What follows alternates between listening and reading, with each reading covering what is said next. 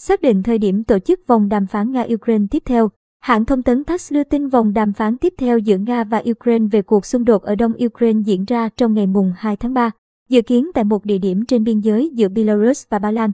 Hãng thông tấn TASS của Nga đưa tin vòng đàm phán tiếp theo giữa Nga và Ukraine sẽ diễn ra vào ngày mùng 2 tháng 3, như các bên đã nhất trí từ đầu. Nguồn tin của TASS nêu rõ, như đã thống nhất từ đầu, cuộc gặp sẽ diễn ra vào ngày mùng 2 tháng 3. Vòng đàm phán Nga-Ukraine đầu tiên đã diễn ra ngày 28 tháng 2 tại vùng Gomel của Belarus, kéo dài 5 giờ đồng hồ. Phía Nga cho biết hai bên đã tìm thấy điểm chung trong quá trình đàm phán. Còn theo đại diện phái đoàn Ukraine, các bên đã xác định một số chủ đề ưu tiên. Quan chức hai bên sau đó trở về thủ đô để tham vấn và sẽ tổ chức vòng đàm phán tiếp theo.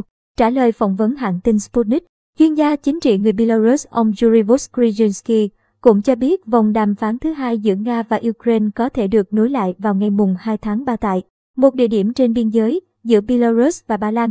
Chuyên gia này cho biết thêm thành viên phái đoàn đàm phán hai nước bắt đầu đến Belarus vào tối mùng 1 tháng 3 theo giờ địa phương.